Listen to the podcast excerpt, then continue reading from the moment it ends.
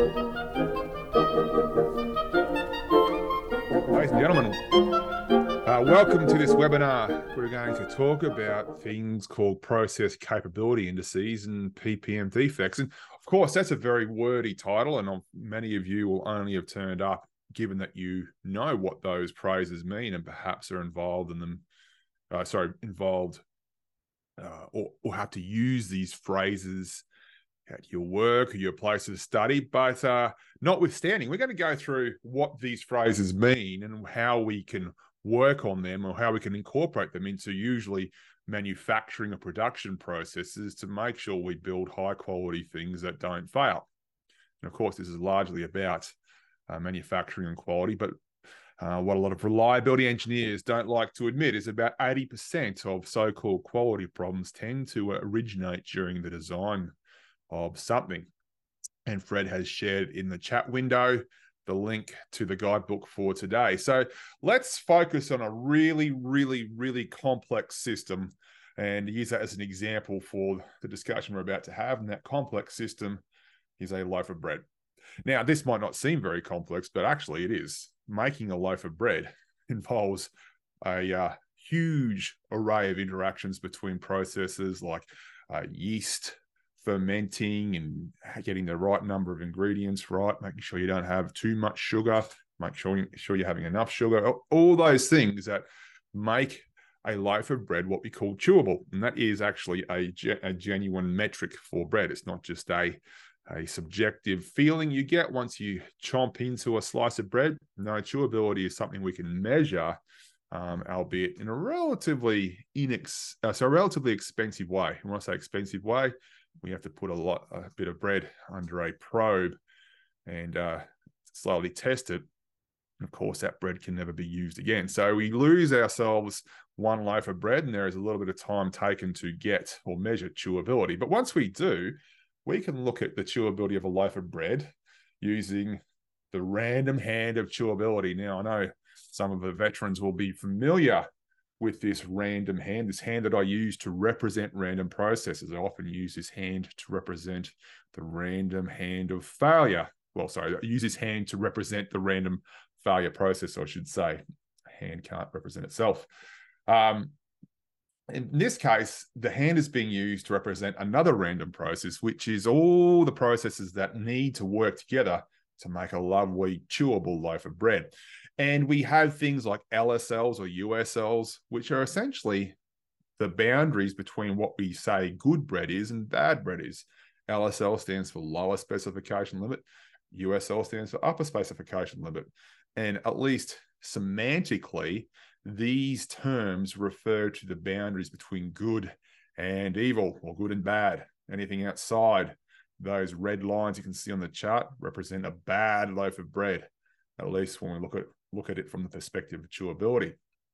And let's just say we run a bakery, and each one of these blue dots represents the chewability of a, le- a loaf of bread that we bake on any given day. Now, there is, you might look at these blue dots and say, you know what? Looks like pretty much every one of these loaves of bread that we measured are within the USL and the LSL within our specification limits, which means they're all good. Well, up until a point, we as a rule, when it comes to manufacturing processes and things like that, we don't ever, ever want to have to uh, uh, deal with um, loaves of bread or any products which are close to specification limits. If they are, that means there's a pretty good chance that one of our loaves of bread or ball bearings or um, transistors is going to be outside the specification limit in the next batch of thousands we create. Um, so this variation we see can be caused by any number of root causes. So, for example, um, we we might have issues regarding how our bread is manu- is, is, baked. But regardless, let's just say this is a ball bearing, and this ball bearing, the the, the uh, variation in our ball bearings uh, special characteristic um, might then go on to lead to unreliability later on because that ball bearing isn't as close to the nominal value as possible. Or if we have tons of ball bearings that need to work together, which means that any deviation from the nominal value could then combine with deviations with other that other ball bearings have. That's what we call tolerance stack up, where essentially teeny tiny variations, if it, especially if there's a tendency for um, the characteristic in question to be uh, below or above a nominal value, we often get that tolerance stack up where all those components add up to create a huge gap or huge um, issue later on. And beyond that, um, they we when we have deviation or de- uh, variation in key characteristics, we often just get undesirable products. Those products which have sharp edges or make noises or squeak or rattle or don't taste as good or can't be used in harsher harsh environments, etc., etc., etc. So even though every single one of these blue dots visually is within our specification limits, it doesn't mean that this is actually a good um, uh, that this is necessarily a good baking process. And when it comes to engineering, engineers, design engineers, are notorious for putting absolutely no thought into appropriate specification limits. We always need to fight to improve the quality of the things we're baking or manufacturing. So ideally we want to have the variation in a key characteristic looking like this. Now a lot of people say okay so that's going to cost us lots of money. Why do we if it's within the specification limits then we're good. Any additional money we spend in, in reducing variation is uh, money wasted. Well those who know how to make quality products will fervently disagree. But beyond that the reason why you want to have this sort of ver- minimal variation in your products is because when your process does age, does drift, does change over time, every process does. If you have a teeny tiny variation in your products, then you're going to notice that this tight collection of dots might be slowly but surely moving towards the upper specification limit over time, which gives you early warning. So if you can see that your process is slowly drifting towards one of these specification limits, but the variation is so tight that you've got a lot of time before those products start to go outside the specification limit. What you are able to do is prevent a crisis where all hands are on deck. It's a level five code red emergency.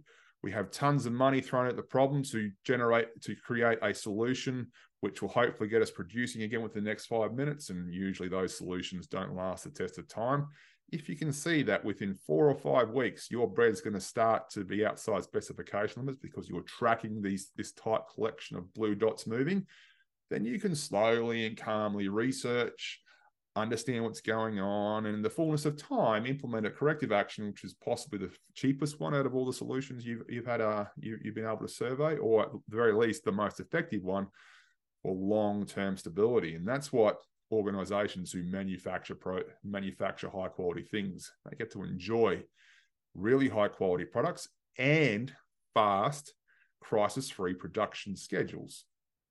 So that's what we're trying to get as a rule. Now, let's go back to that original variation. Now, one of the one of the ways we often characterize the variation of things like bread chewability is with this bell curve here. Now, the bell curve is a curve that a lot of people have heard of, but actually don't know where it comes from. I've done a couple of webinars on where the bell curve comes from. And to summarize those that, those conversations, the bell curve emerges when we have a random process which is of itself the sum or aggregate of lots of other random processes. So, for example, human height, we uh, the height that uh, human beings ultimately end up um, growing into is often uh, described pretty well by a bell curve. The variation in human height is described pretty well by a bell curve because human heights are the sum, can be seen as the sum of lots of other random processes that include genetics, diet, exercise, injuries, so on and so forth. And all those all those different processes add up. And we've been able to prove that when when you have a random process which is, of itself the sum of lots of other random processes, we will always get the bell curve if enough if we have enough of those random processes adding up together. And that's the same for manufacturing or baking as a general rule. It's not always the case, but that we often see the bell curve in manufacturing and baking processes. But unfortunately, too many people assume that the bell curve describes the variation in something that's being produced, as opposed to actually confirming it first. But Let's just say that in this case, we've confirmed through data analysis that these blue dots do appear to be well modeled by this thing called bell curve. Now, in the world of manufacturing, and in this case, bread making, we use this term capability or the term capable to describe the extent to which the variation in something is within the specification limits. So this process here, where those blue dots, those chewabilities of those loaves of breads that we're baking are more tightly condensed around a central or nominal value, this is what we call a process that is more capable.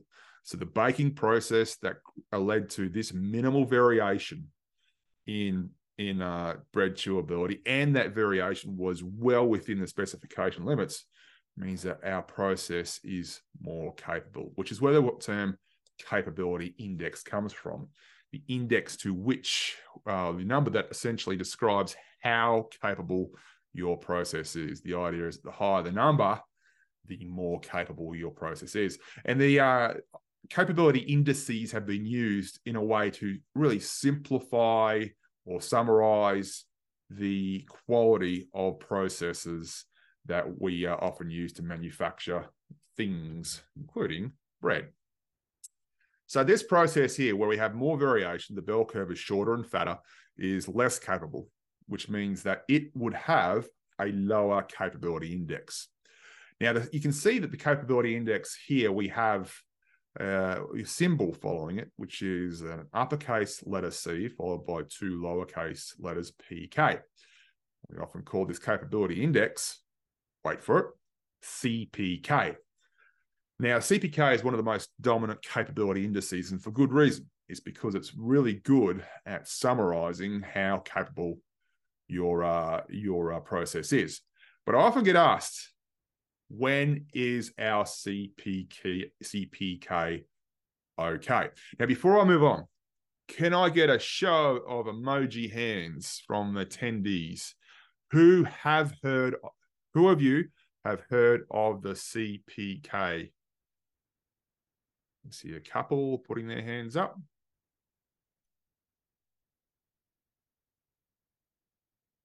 Looks to me maybe a third, approaching maybe a half, maybe closer to a third. All right, so hands down. And now, can anyone who's ever heard of the phrase capability index now put up your hand? And I know that might not be the same people. Anyone who's heard of what's capability index? Roughly the same number. I'm guessing that roughly the same number of you who have heard or aware of what a capability index represents have also heard of the CPK. Now, if you go to guidebooks or textbooks or standards, you'll often get guidance which looks like this. It tells us when our CPK is okay, is okay. And you can see here we have numbers. And apparently, uh, when we have two specification limits, that is where we uh, it's possible for our characteristic to be either too high or too low. So we have an upper specification limit and a lower specification limit. We have a bunch of numbers on the left hand side, which tell us how uh, when our CPK is okay. On the other end, if we have one specification limit, then that essentially that means that whatever characteristic we're investigating it's only bad if it's too high or it's only bad if it's too low. It can, uh, so for example, if you only have an upper specification limit on a particular characteristic, that might mean that uh, we don't care how low it goes. In fact, maybe the lower it, bet, lower, lower it goes, the better. Um, in some cases, um, you might have a specification limit for a surface coating. If the surface coating is at least a certain thickness, um, and you might uh, sorry you might only demand that the surface coating be at, uh, greater than a certain number then you have a lower specification limit. Uh, that's assuming you don't care how thick it is thereafter. It can, don't care how thick that coating is as long as it's greater than a certain value or certain number or certain thickness then that's a scenario where you have one specification limit and so we have these guidebooks which give you these recommendations for what your CPK needs to be. You can see that if your CPK is less than one, your process is not capable. If it's equal to one, then it's barely capable. If it's equal to or equal to or greater than 1.33 for a two specification limit scenario, or a 1.25 for a one specification limit scenario, that's okay if it's an existing process. But if it's a new process, we need to demand higher specification, uh, so higher CPKs, and that's usually based on the premise that we uh, our new new process will change quite quickly. If we haven't been observing it for a number of years, that's going to change quite quickly. So we initially demand a higher CPK, and we off, off we obviously demand higher CPKs for safety related existing processes and safety related new processes. Then for those of you who have heard of or belong to the cult that is the Six Sigma um, uh, group, uh, they will advocate uh, that the only CPK that's good is a CPK greater than two. And so the CPK, essentially, all the CPK tells us is the extent to which variation is within those specification limits. Now, I've done, I've dealt with the definition of CPK in other webinars. And so what I can't do is go through a full description of what the CPK is, but I'll give you a little overview in this in this lesson and we'll talk about what that means in terms of variation. Now, for those of you who are familiar with the bell curve or any probability distribution for that matter, you can see here that I have shaded this bell curve with three regions. You can see there's sort of a dark orange region in the middle, and then there's two less dark regions either, side of that dark region. And you can see there's another third region of even lighter orange. What those regions represent are standard deviations away from the mean or the middle. So the middle bit of our process, you can see the really dark orange, that represents a region that is within one standard deviation of the mean, the middle bit. The, the less the, the next shade down that represents the region which is within two standard deviations of the mean. And the last really light region represents the region that is within three standard deviations of the mean. So a CPK essentially tells uh, is based on how far away three standard deviations are from the mean and how that relates to the nearest specification limit. So if your nearest specification limit is exactly three standard deviations away from the mean, then you have a CPK CPK value of one. And on the right, you can see we have a little continuum where we have that little arrow or indicator showing that this process has a CPK value of one because the nearest specification limit is three standard deviations away from the mean. The higher the value, the better the uh, CPK, and the better, the more capable the process. So if we improve process capability, maybe for our baking, uh, our baking operation, our bakery um, looks at um, how to uh, essentially better measure the ingredients going in, or they clean the sensors for the for the uh, um, ovens that are there to uh, that are supposed to be perfectly calibrated to make sure enough bread ferments and everything else. And then maybe after this this uh, this uh, program of quality improvement for bread making, we get a process which is way more capable. And in fact, you can see that in this case, uh, when we ha- reduce that variation, we now have a CPK value of two. So remember, CPK is equal to one when the nearest specification limit is three standard deviations. A CPK in this case is equal to two if the nearest specification limit is exactly six standard deviations away.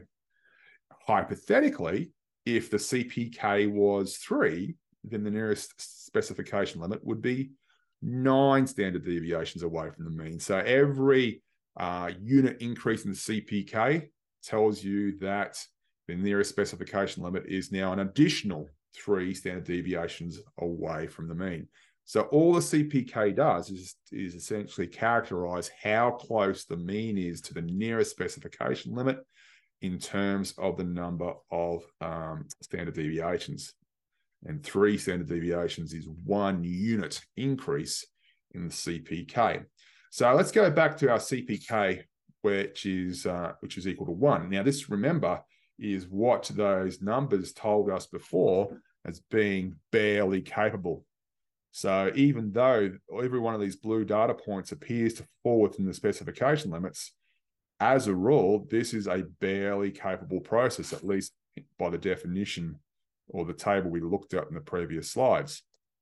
So when is our CPK okay? Which one of those numbers do we choose? This is actually the wrong question. The reason being is because if we just blindly uh, walk down the path of trying to find the right CPK or the goal CPK just so I can put it into a document and ask someone else to work towards that, um, we are setting ourselves up for failure. What we need to start asking ourselves is what should my goal CPK be for each process characteristic? Now, what I'm going to do is going to uh, unveil a bait and switch strategy for this webinar, which I'll make zero apologies for.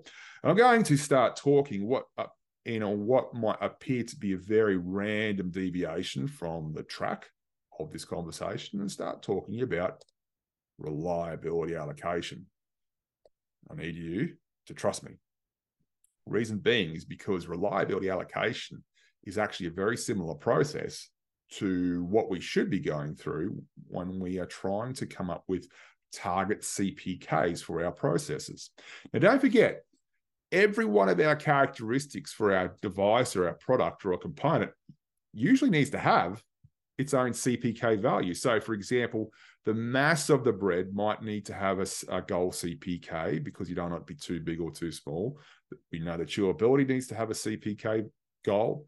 Um, perhaps the number of slices or the thickness of slices that needs to have a target or goal CPK. The reason being is because all these things are how our customers or users judge the quality or the value or the goodness of our loaf of bread. The same with the smartphone and everything else. Everything that our customer or user is going to essentially base their assessment on how good your thing is that often needs to have a CPK goal during manufacturing. Uh, we often call those characteristics critical to quality characteristics. Um, you don't want to have thousands of them because it becomes unwieldy. You just usually need to focus on the ones that sort of dominate the customer or user experience. And because of that, we need to understand that we can't just have extraordinarily high CPK goals for every single characteristic. Some characteristics are harder to achieve than others. And so that's why we start this conversation about reliability allocation, which I always start with the phrase life is like a box of chocolates. And now a ton of you are even more confused than you were at the start of this conversation. But the reason I start with this phrase is because reliability allocation is like a delicious pie here is the pie of reliability that some of you veterans will be familiar with from my reliability allocation discussion. The idea is that at the start of a design process where you're trying to manage and stay on top of reliability, you usually start with the maximum amount of unreliability that you can allow your device to have. A higher quality and more reliable product can have a, only have a much smaller pie. Designers actually like bigger pies. Smaller pies well, everyone likes bigger pies. If you don't, there's something wrong with you. But if you don't like bigger pies, and this is not this analogy is not going to work, but bigger pies are always better from a design perspective because it's always easier to design less reliable stuff. The smaller the pie, the harder it is to design something that meets that reliability target. So perhaps these should these should be called pies of unreliability. But nonetheless, hopefully the analogy is starting to starting to stick. And let's just say that instead of manufacturing something, we're going to design my good old smart lock. And we say that the smart lock needs to have a service life reliability requirement of 95%. And that means that all these components, all these 17 components, 16 of them are different because we have two identical handles, need to uh, work in a way that ensures that our smart lock has a five year service reliability um, that it is equal to or greater than 95%. Now, the dumb way to um, to deal with this is to say to every single group or team responsible for each component that they now then have their own individual reliability target for each component of 95%. There's a huge problem with that. The problem with that is that because if you if you give these targets to the handle and the shaft and the spring and the clutch and the LED and the speaker, is that when these things come back together, it turns out that they will only the smart lock where all 17 components have an actual reliability 95% means that the smart lock itself will only have a reliability of 42%. Reason being essentially is that you give 17 components, each of those 17 components a 5% chance of failing within a five year window. Well, you only need one of those 17 components to fail. And so the more th- more ways you give your product to fail, the less reliable it is. And if you if every, every single one of those ways to fail has a 5% chance of occurring, then when those 17 combine, they actually have a create a much, much bigger uh, system failure probability. And so when you have your pie of unreliability, you need to always rethink about how much pie you give everyone. You want to make sure that everyone has a slice of pie that when that thing is put back together, meets your um, allows your thing to perform in a way that meets your system or product uh, performance targets. Now, go back to our smart lock. So here are our 17 components, 16 of them are different. You can see that some of these components are going to be more challenging to manufacture than order design than others. For example, you would suspect that the handle, which is 1.3 front and back, is going to be a much easier design challenge than the PCB 1.6 or the software. It also suspects that the LED is going to be a much less challenging design problem than the electric motor and the gear set. So we know that not all components are created equal. And so every single one of these 17 components, 16 of them are different, are going to have different scales or different levels of reliability design challenges. And so let's just say that we're able to come up with some sort of subjective number or scale to characterize how challenging each one of these components is going to be. And we often do this by getting maybe four to eight people in a room. I often prefer doing it by just having those four to eight people in a room. We talk about the design challenges. We go through this. Usually, they have to be representative of the entire system. Then I ask them to anonymously score their, uh, their or, or, or anonymously anonymously pick a number between zero and 10, 10 representing uh, uh, the highest characterization of design challenges and uh, one, I suppose, not zero, but one representing the lowest. So that if someone says, you know what, I believe the PCB has a has a reliability design challenge score of 10. And that means that if the spring, I think, has a reliability design challenge of five, that I expect the spring to have about half as many design challenges or reliability challenges as the PCB.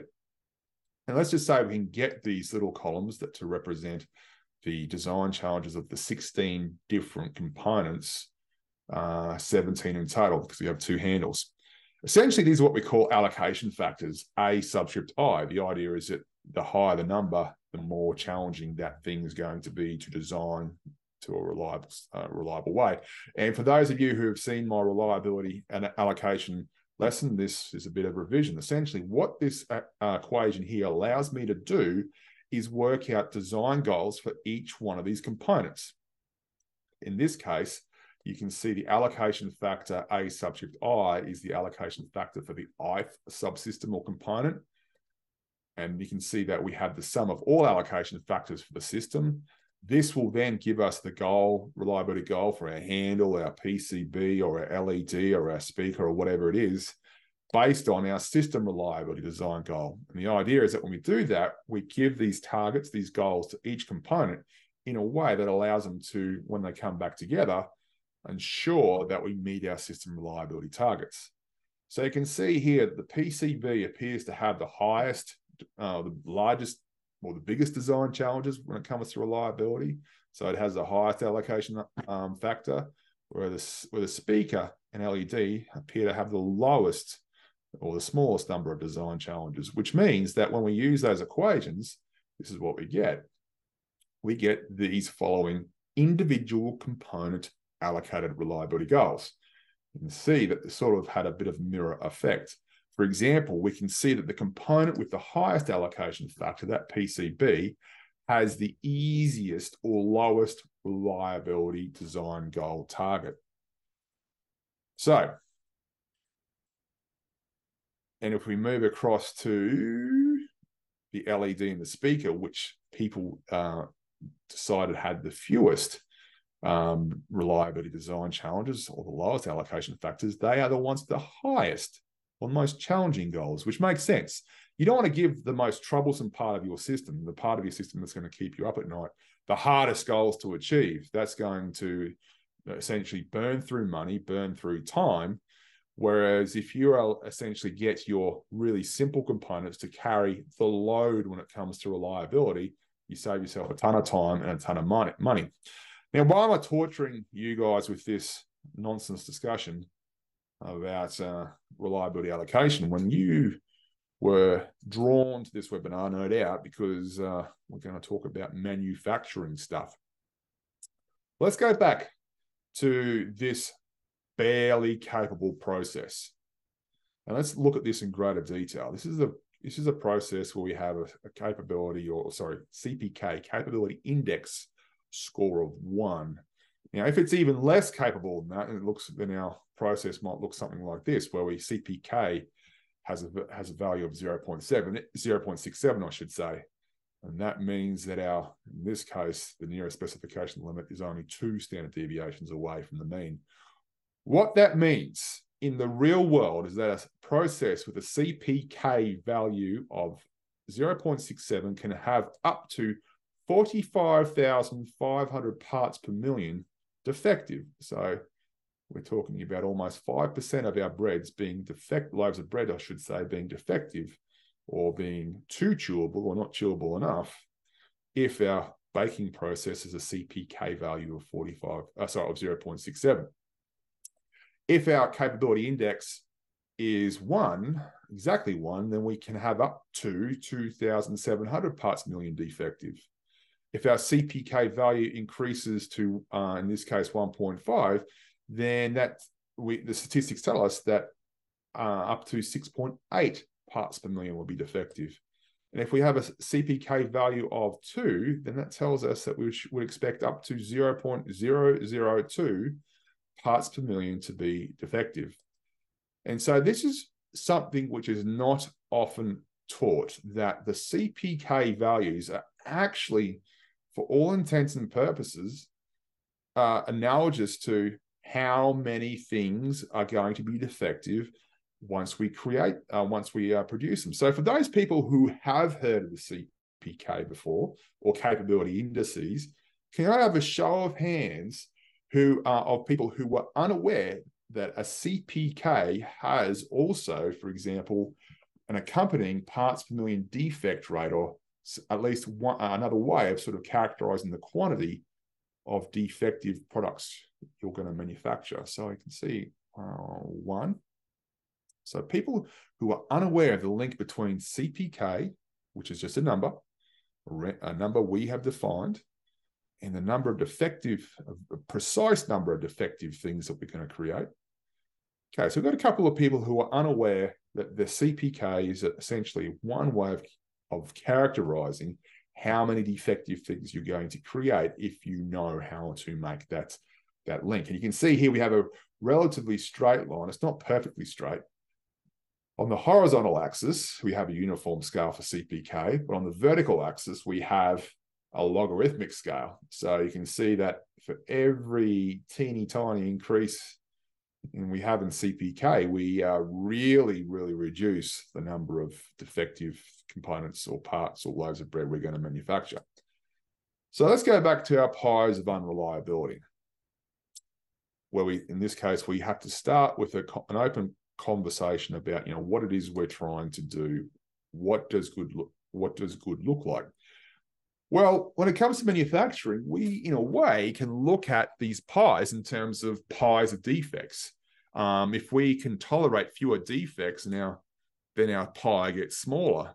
And because the defects, the enabled number of defects, or sorry, defects um, correlate with the CPK value, we can actually make these look at these pies in terms of pies of CPK. So when you manufacture something and you might have four or five critical to quality characteristics, and each one of those critical to quality characteristics have upper and lower specification limits, so that if any if if you take any product and any one of those characteristics, mass, chewability, um, color, whatever, if any one of those characteristics are outside specifications, then you have a defective product.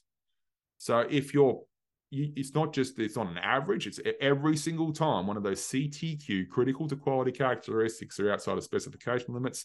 That product is defective. It doesn't matter if your bread is the most chewable bread in the world, in a good way. If it's 50 grams below the lower specification limit for mass, it's a defective product. So we need to actually look at these different critical to quality characteristics and then allocate CPK in the same way we allocated reliability for the different parts of our smart lock. And when you get those slices of pie right. So remember, if we do the simple thing where we go through and, and uh, just give the same goals to everything, we have a problem. And so, how do we go about dealing with this problem? Well, there's six sorry, step, seven steps when it comes to getting these goals correct. The first thing you need to do, if you're manufacturing or producing something and it has some sort of quality goal or target overall, you need to understand everything you can, which starts with understanding your customer and how that relates to manufacturing specifications. And if there are some that already exist, do these already include margin? Do you already have a, a parts per million target for your defective loaves of bread? Um, you also might have existing quality information. You might have existing information from vendors or field data or test data. Has a FMEA, especially a process FMEA, been done? Before you even think about coming up with CPK goals, you need to understand as much information as you can. Too many organizations I've been involved with, unfortunately, rush to the next steps without looking at what has already been done. And they waste precious time and precious money redoing or relearning things that have already been learnt by some people who did a really good job previously. So, understand your product, understand what it means to be high quality, and look at what might have been done already to uh, un, uh, to essentially process or analyze the challenges of making something high quality. Then we establish our product quality goals. Do we need to conduct quality demonstration testing, which means we might need to have confidence? Are there uncertainties? Um, for example, you might have uh, some CTQ characteristics, but you really don't have a good idea of how your users or customers are going to sort of prioritize each one. Sometimes you do. Some we, we've been making bread for the best part of uh, several millennia now, so we have a really good idea of what human beings value or like when in terms of loaves of bread. But when it comes to um, an emerging product, do you know what is too sharp or too shiny or not shiny enough or too heavy or too plastic feeling or, or so on and so forth? If you've got tons of uncertainties, then you might need to have a way a lot more margin. And of course, mobile phones or cell phones are a good one for this one.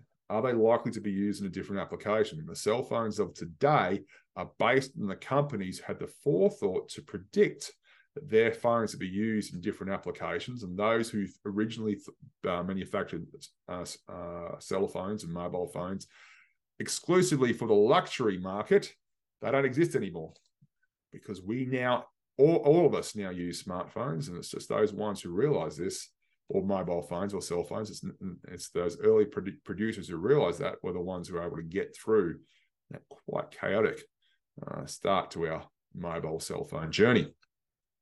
And if any of these things exist, then your actual quality needs to exceed specified quality. So that might mean that if your customers, if you think your customer says, oh, I can tolerate up to X part per million, well, if you've got tons of uncertainty, then you might need to tell your manufacturing team don't care what the customer says or what we think the customer believes. We need to exceed that requirement by a lot. The next thing we do is determine the quality characteristics. So, for example, uh, what are the critical to, to quality characteristics for our loaf of bread? there's so many different things that uh, that uh, matter when it comes to defining what a high quality loaf of bread is, and we can't usually look at every single one of these and monitor them with a uh, with a very very um, forensic eye. We might just say, you know what, big ones that matter the most are height, mass, and chewability. That might be because the things like taste, we know so well that if we get certain things right, it's going to taste good. But when it comes to chewability, which is based on how long that loaf of bread stays at certain temperatures and what those temperatures are, um, and for mass, how much, how many ingredients get put into our mixing bowl at the very, very start, and height, how um, how much our bread rises during the proofing or, or, or raising process. These might be so um, so sensitive to any changes in manufacturing or, or baking that we might prioritize these uh, these characteristics in conjunction with the fact that we know customers use these characteristics to, to essentially judge how quality how how high quality our loaves of bread are. Um, to say these are the three we're going to focus on. So in this case, we're con- most concerned about the height, the mass, the chewability of our bread. And so the next thing we need to do is borrow from reliability allocation and create allocation factors. So, for example, our uh, manufacturing team lead will team lead will get her four to eight cross-functional representatives into a room. Those people who know how to bake bread and know the challenges of baking bread discuss reliability and quality challenges, ask them to anonymously rate each component or each characteristics, I should say, quality challenges from a scale of one to 10, where FMEA, especially a process FMEA, uh, if that's already been done, you might already have those numbers ready to go. She then averages those results from those different people to come up with those allocation factors we looked at for our reliability allocation challenge. And so in this case, perhaps our team of bread making experts looked at chewability and said that's going to be the one which has the most the most challenges when it comes to making high quality bread. That's the one that's going to have um, the most issues. And perhaps another thing that influences this is it might have um, it might have a higher def- those which have um, uh, those which have higher defect severities now, this might sound counterintuitive, but you might want to give them lower allocation scores. Why is that? Because lower allocation scores are ones that have that will in, uh, um, create higher quality targets.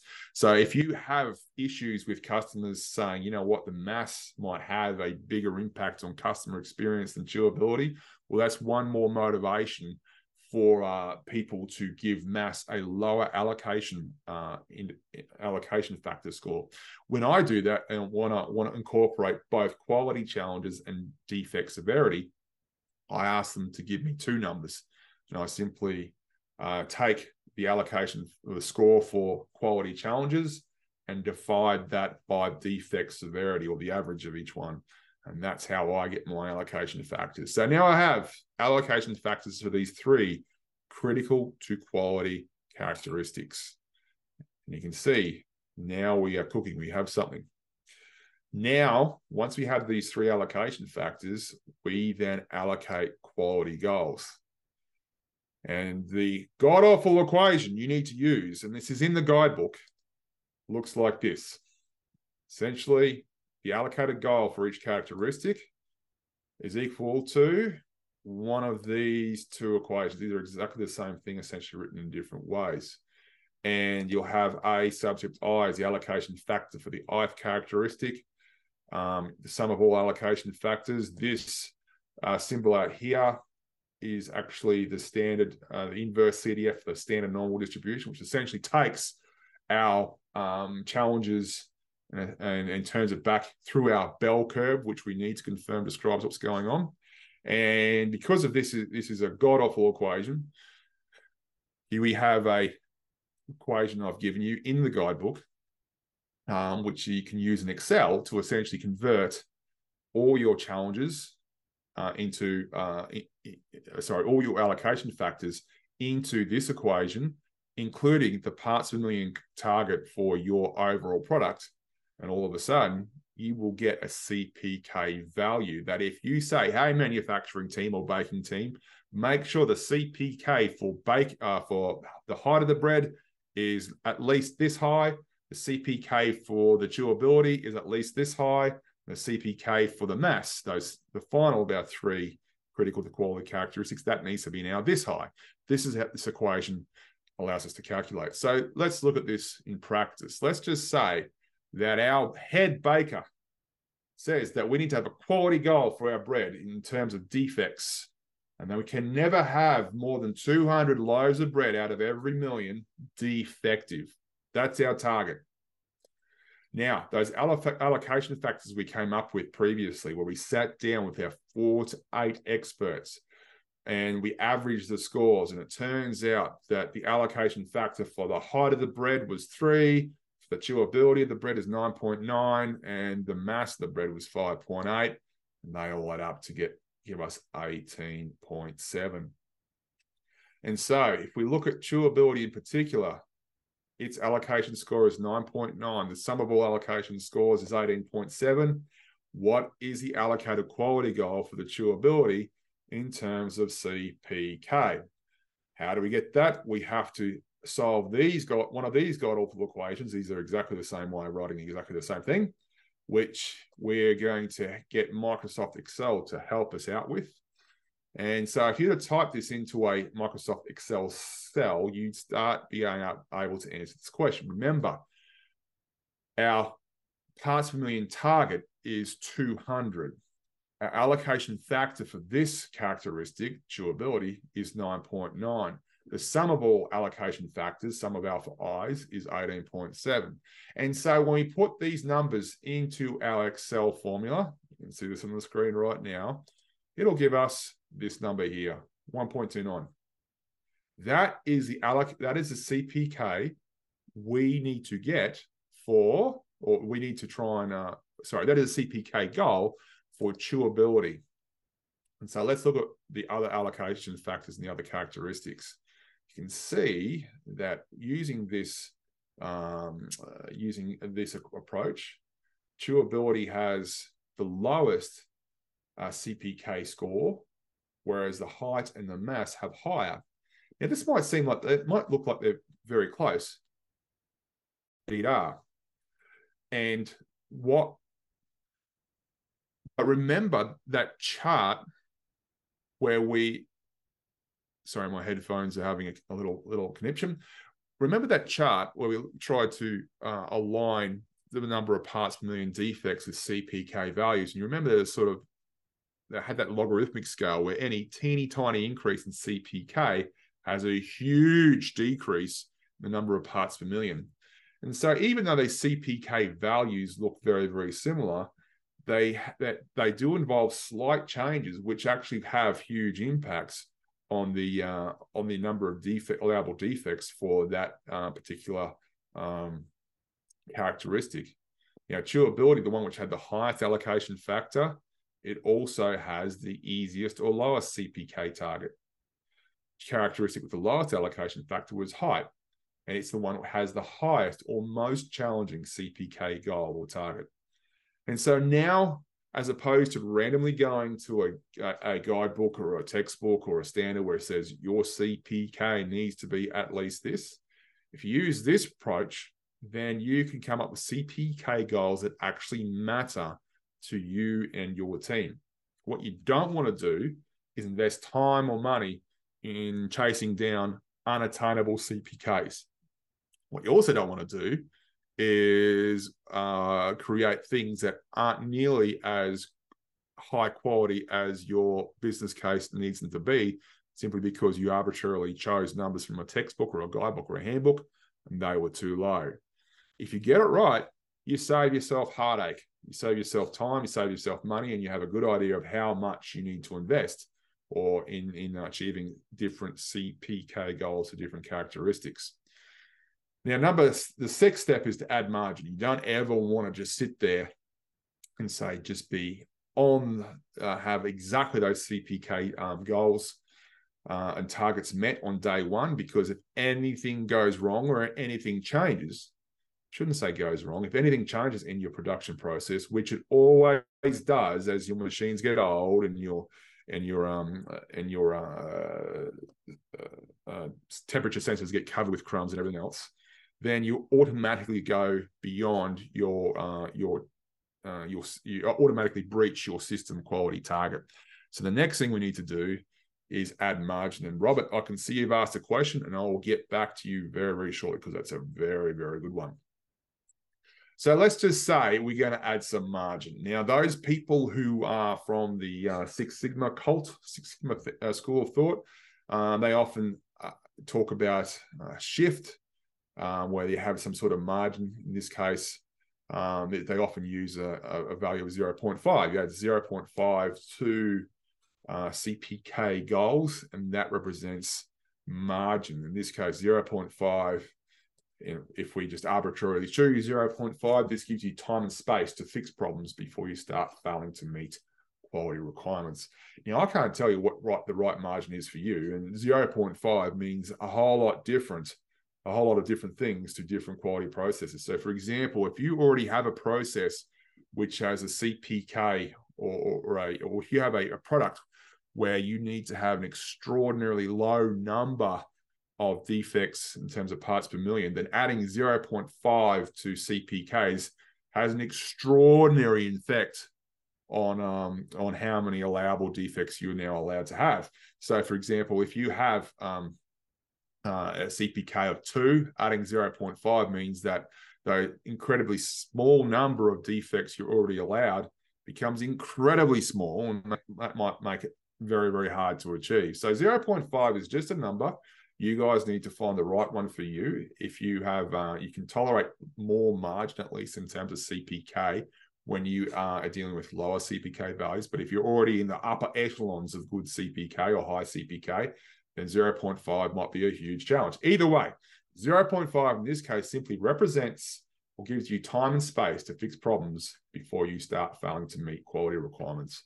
And things will change. Everyone knows your machines, your processes, your humans will change over time.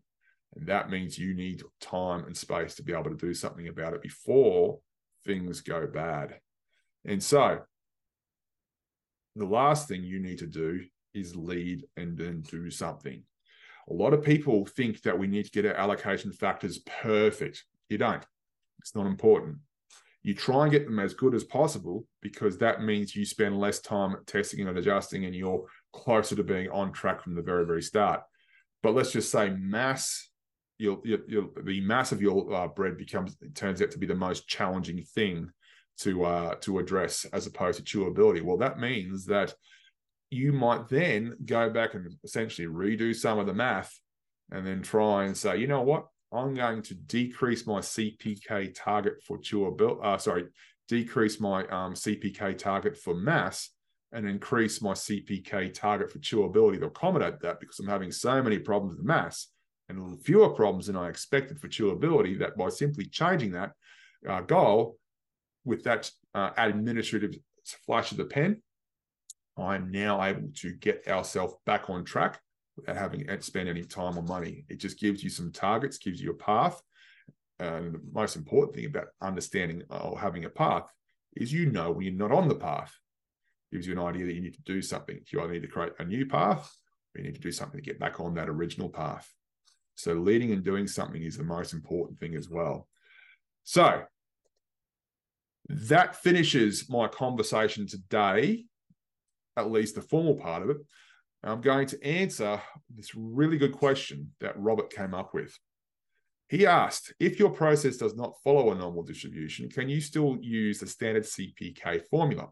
And if so, do you need to change your CPK targets? That's a really, really good question. Now, there is a huge hole in the quality and manufacturing industry when it comes to non normal distribution um, or non bell curve processes technically, even though in this context, I have continually used CPK in terms of the number of standard deviations away from the mean, what it actually means is is better expressed in terms of percentage of um, uh, or the, the the amount of deviation away from uh, from the mean. So you should be able to see on the screen right now. I'll actually go to a different one which shows us the. Uh, I'll go back to our barely capable process. So um, those of you uh, who who are familiar with the bell curve know that about sixty to seventy percent of all, all all blue data points, so to speak, will be within one standard deviation of the mean. About 95% will be within two standard deviations, and about 99.7% will be within three standard deviations. To create, to correctly create CPK uh, values or indices based on non-bell curve distributions, you actually need to drop the standard deviation entirely and instead look at the number of um, uh, the the amount of deviation in terms of percentage of the area under that curve. And if it's not a bell curve, it could be a wonky curve, it could be a slanted curve, a skewed curve, what have you. Now, many people get themselves tied up by continuing to use standard deviation for processes which aren't described by the bell curve.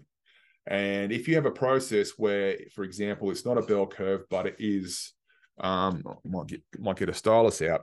Uh, let me see if you let me see if I can start drawing, as opposed to uh, this beautiful um, symmetric bell curve, it might look something more like that, might be more skewed. That happens a lot. Well, this this uh plot this uh skew curve, it will have a mean, which is going to be rightly there, but one standard deviation this way is means a whole lot more than one standard deviation this way. So when you start using skewed curves or curves that aren't symmetric, you can't use standard deviations anymore. You have to start using essentially, you start to start looking at the area which is contains a middle 60 to 70%. And then the next area which contains, I know, I know my my um uh, uh my uh, my, my stylus isn't calibrated to get these areas exactly right. And the next one is about 99.7%. And those, where those are, try and change color, uh, where those um, regions then create those different sort of boundaries, you need to use them to help you work out where your CPK is instead. So in this case, if our the, we often often have to use a median here. You can see that we've sort of gone one, two, three, and a bit steps this way, but now we've gone one, two, and two and a half steps that way. So when when you convert things um, to a CPK using non-bell curves, you have to know what you're doing. Now, there's a whole lots of different um, statistical theory behind it. It's not too complicated, but suffice to say, it's beyond the scope of this conversation. Um, uh, to uh, to get the right CPK value for uh, for a, a, distribution which is not bell curved. And once you do, then everything else falls into target, it falls into place. But what you can't do is use standard deviations in the same way you do for the bell curve. The bell curve is nice and neat and symmetric and beautiful, and uh, and, and if you if you use standard deviations for things besides a bell curve, your CPK will not have even a spiritual resemblance to the number of parts per million defects that we looked at in the chart um, in this presentation. Does that come anywhere close to answering your question, Robert?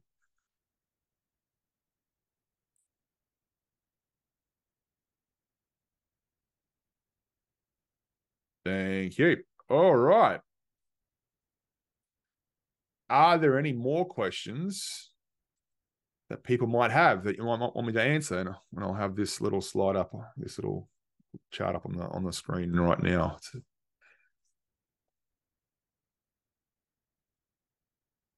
Any questions? Any comments?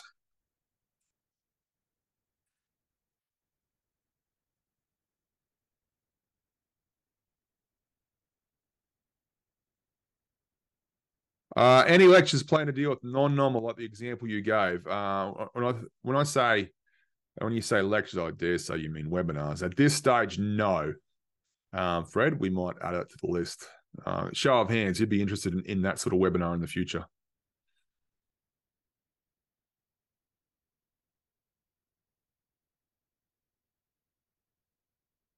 All right, uh, it's, it's non-trivial. Okay, we might we might look at uh, the order of webinars in the future, Fred.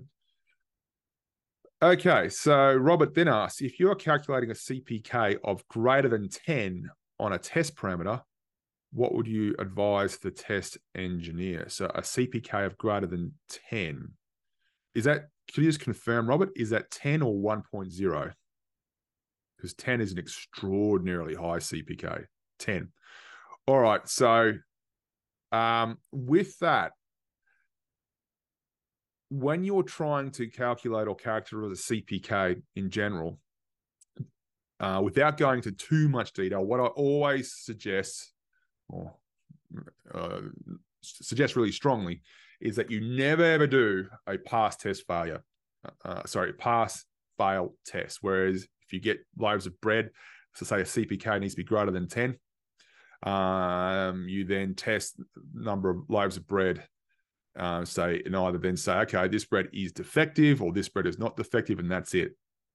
As you can see, especially with a CPK of 10, I can't even begin to think about how fewer defects in terms of parts per million that is. Um, I might do that. I might work that out um, while I'm talking to you. But what you always should do is try and and um, uh, try and get measure the chewability, for example, if that's the case, and then once you measure the chewability, then fit a bell curve or the right curve, the Weibull lognormal, whatever it is, fit that curve, those number of data points, and then use that curve to calculate the CPK. You waste a lot of um, it's, it's borderline impossible to use pass fail testing to uh, to get to get that sort of that sort of um, level of fidelity on a CPK, especially one approaching 10. Um, so just to clarify, your CPK of 10 tells me that you're going to have, oh geez, um, that's not doesn't even go that high. So it's that implies that you're going to have 1.5 by 10 to the power of minus 17 defects per million. Um, that's what my rudimentary math suggests. I could be wrong in that, but that's what a CPK 10 of, of 10 suggests that you're going to have 1.5 by 10 to the power of minus 17 per, per million, which is, as Kevin points out, extraordinarily capable. That sounds high. Um, that CPK sounds very, very high it seems like that would be a manufacturing process where you are all but guaranteed to never in the history of the world have anything approaching defective. And maybe that's what you need. I've, I've um, for for your scenario, but um, it, it sounds like there could be my, my spidey senses that's tingling a, a little bit. Perhaps your specification limits are too far out because if you need to be that close to your nominal value, then makes the uh, those those specification limits almost redundant in terms of what they physically mean. But anyway, so um, yeah, so if you're talking, I can see you're following on following on from the question, Robert.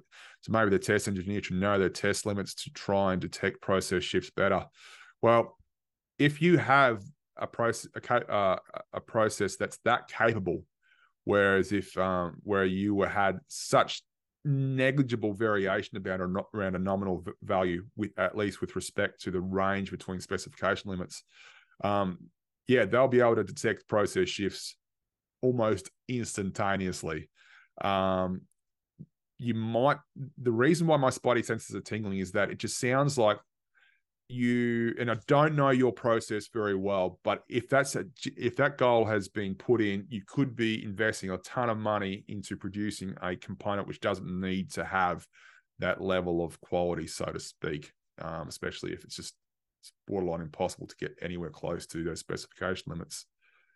Um, so we uh, we you use your test limits as spec limits. Okay, so that's I mean there's a there's a bigger question there to be had, and perhaps it might be have to be had off or discussion needs to be had offline um, regarding that. Um, because there's always context, you know, especially when when people throw around numbers. Hey, we use this number here, we use that number there. You never get the context, and sometimes when you speak to people, you say, "Oh, okay, so that's why your CPK has to be that high." But my initial reaction is that that seems so high that you could perhaps very comfortably drop it um, and save yourself maybe some money on time in your in your manufacturing quality. Uh, it's just it's just hard to believe that um, that if, if uh, on average, if a CPK of ten essentially tells me that uh, only one out of every 1.3 times 10 to the power of 23 products will be defective. Um, that that's uh, that seems very challenging, perhaps unnecessarily. But I'm more than happy to speak offline if that's uh, if that's something you want to pursue after today's conversation, Robert. Um, all right, let's let's see uh, Carl has asked or suggested that maybe a checklist might be helpful. Um, a checklist for what? And then Carl then also asks more than just pass fail criteria, several levels of acceptability depending on customer preference. Uh, so that's sort of a um, uh, that's a phrase masquerading as a question. I believe you're asking. Um, uh, I, I, believe you're you're talking about uh, what customers value more than others, uh, what characteristics customers value more than others, I should say. That would then come back into your um, into your uh, allocation factors. One of the things that kills um, kills endeavors to make high quality stuff is when things get overly complicated, which is why I love allocation factors because that's where you can sort of summarize um, all the stuff that you um, uh, that that sort of people think is going to be important. And of course, you can then change those allocation factors as you learn more about what your customers demand or how challenging these things are to create, et cetera, et cetera, et cetera, which means that you're always on track. Um, I don't like having reams of um, checklists or reams of uh, criteria you need to you need to um, you need to sort of satisfy because that when uh, complex processes them, themselves become the product you think you're done once you've achieved or comply with the process, as opposed to you should feel like you're done once you have created a reliable and quality product. Okay, Rob. Yep, got your message. No worries. Uh, thanks for the feedback, and thanks for you for feedback to Patricia. Any thoughts about keeping things simple but not too simple? Absolutely, Carl. I love keeping things simple but not too simple. Um, eh, the the the one of the best ways to work out if your thing is uh, is uh, how simple things need to be, is we often look at these numbers and processes and equations as making a robust process, which is part of it. But if you give allocation factors, sorry, if you give CPK values to a manufacturing workforce who's very familiar with what CPKs are, and that's the only figure you give them, then what that does is simplify their day to day challenges if you give really clear, concise guidance and say, look, the only thing that matters is CPK of this number for chewability, so on and so forth, that makes it really, really simple.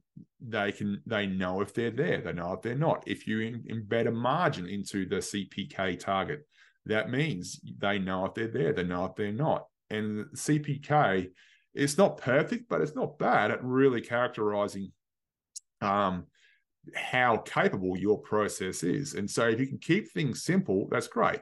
Now, if people are able to understand what CPK are, and if they under, are able to understand what they need to do to attain CPK, uh, certain CPK targets, that's a characteristic of your organization you should leverage. And so if you can get away with just giving them a CPK number, knowing they know what it is, they know what it means, they know how to measure it, they know how to get there, and they know what to do if it goes outside windows, then you have perhaps a really simple approach to high quality stuff. But um, if you have a process which you know satisfies a process but more than anything else, then uh, you might then introduce confusion into those manufacturing engineers or test engineers or whoever the people you are trying to influence. So it's all about how can you make, help them make better decisions. Keep it simple enough for them to know what, what they need to do, and if they know what they need to do, and the things you told them they need to do. If they do achieve those targets and you'll, guarantee that you meet your product targets, then you're good to go. Thank you, Michael, uh, as well. The down to earth approach. There's only one way to approach things, and it's down to earth. If you approach things where you go off into outer space, well, you might just get there. Thank you, Carl. Any more questions? I can see we're slowly exiting the amphitheater that is this webinar as people run off to their, their life. Thank you, Jing Song. Of course, you have my contact details and you have the, the, workbook as well, which summarizes a good chunk of this. So, um, if any questions, feel free to reach out. Um, any ideas for future webinars? We've got one today. Um, I'll add it to the list. Um, thank you, Kenneth. Any ideas, please feel free to reach out. Um, Fred and I often spend a large amount of time looking at each other electronically, at least going, well, what do you think we should do? I don't know. What do you think we should do? That might be simplifying the uh, arduous process that Fred and I go through for webinar production and process and development. But uh, hey, any ideas you guys have is greatly appreciated. Thank you, Elise. All right, team. I think we're. Thank you, Long Chun. I think we are done. So, hey, thanks for turning up. Much appreciated. And I'll see you next time. You got a spare minute to uh, uh, to attend one of my webinars. Again, feel free to reach out if there's any questions, and I look forward to our next conversation.